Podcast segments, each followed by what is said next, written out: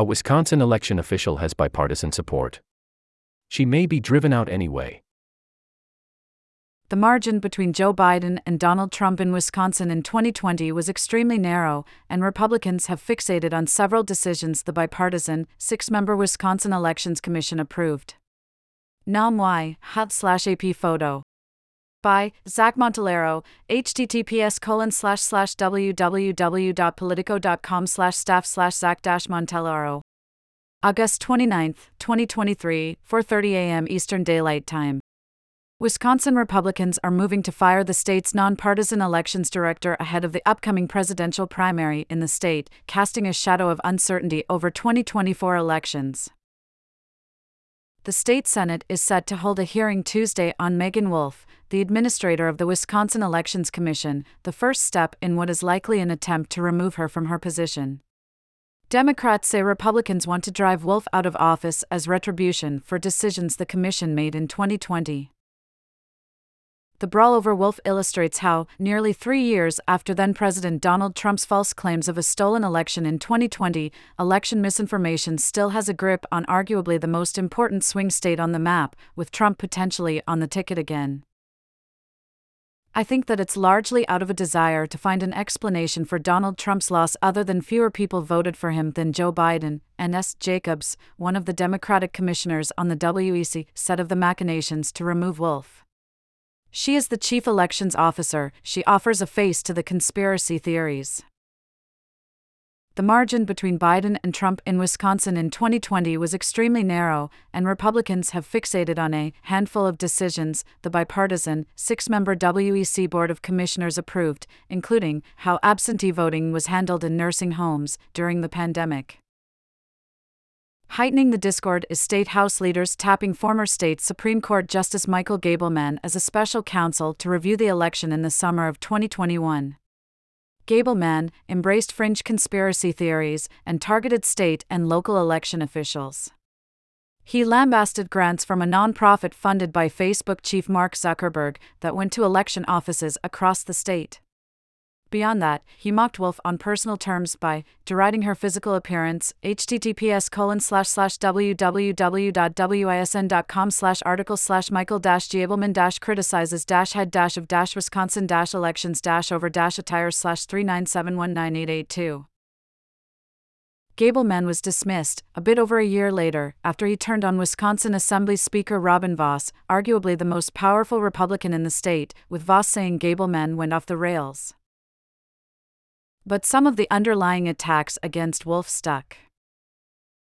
It's clear that enough legislators have fallen prey to false information about my work and the work of this agency that my role here is at risk, Wolfe wrote in a letter to Wisconsin clerks in June. Wolfe said during a commission meeting earlier this month to discuss appearing in front of the state Senate that she's in a really difficult spot. I feel like I am being put in an absolutely impossible, untenable spot either way. Wolfe said in a statement last week that she would not appear at Tuesday's hearing. A WEC spokesperson declined to make Wolfe available for an interview. But her supporters say she is unfairly being targeted for pandemic-era decisions that only became an issue for Republicans after Trump lost.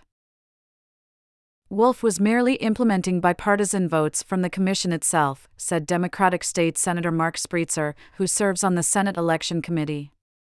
Even if you disagree with the commission's decisions, I don't think it's fair to take it out on Meagan. Senator Dan Nadl, who chairs the committee holding the hearing on Tuesday, declined an interview request through a spokesperson.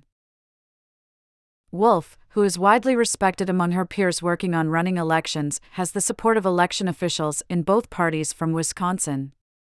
Election clerks are expected to speak in support of her on Tuesday, and bipartisan WEC commissioners have said Wolfe should remain in her role. She's qualified, she's carried out the dictates of the commission, and frankly, I don't think that we will find anyone else who would take the job who would be qualified, said WEC Chair Don Millis, a Republican appointed to the commission by Voss. It's a very difficult position, she's under fire. I feel sorry for her for all the things she has to go through. But the fight over Wolfe's service as the state's chief election official seems headed to the courts, with Democrats in the state arguing that legislative Republicans don't have the authority to take a vote to expel her. Want more POLITICO? Download our mobile app to save stories, get notifications, and more. In iOS or Android, https://play.google.com/store/apps/details?com.politico.android?@@APBG. That's because Wolfe was never officially renominated for the role in the first place. Democratic WEC commissioners strategically abstained from a vote doing so because they feared Republicans in the state Senate would vote to remove her if her nomination came before the full chamber. Willis, the GOP chair of the commission, said that while he supports Wolfe, he believed Democrats on the commission were making a grave mistake by not officially voting to approve her nomination, which could exacerbate the fight around her role. "I think the members of the Senate felt it was an insult," he said. In a letter to the state Senate last week, Democratic Attorney General Joshua Kaul argued that the Senate had no right to vote on Wolfe's appointment. "This is not a close question under state law," he wrote, arguing that the commission had not officially nominated her to serve another term. "As long as Wolfe is a holdover appointee," he continued, "she can remain in the job." Wolfe may legally remain in office following the expiration of her term, Kaul argued, citing a recent state Supreme Court decision where a Republican appointee was allowed to stay in office following the expiration of his term to a state board. Should Senate Republicans continue to push ahead with Wolfe's vote, Spreitzer, the Democratic state senator, said this will almost assuredly head to the courts. "If Republicans take it that far and take that vote, we end up in court," he said. "And who sues who first, I have no idea."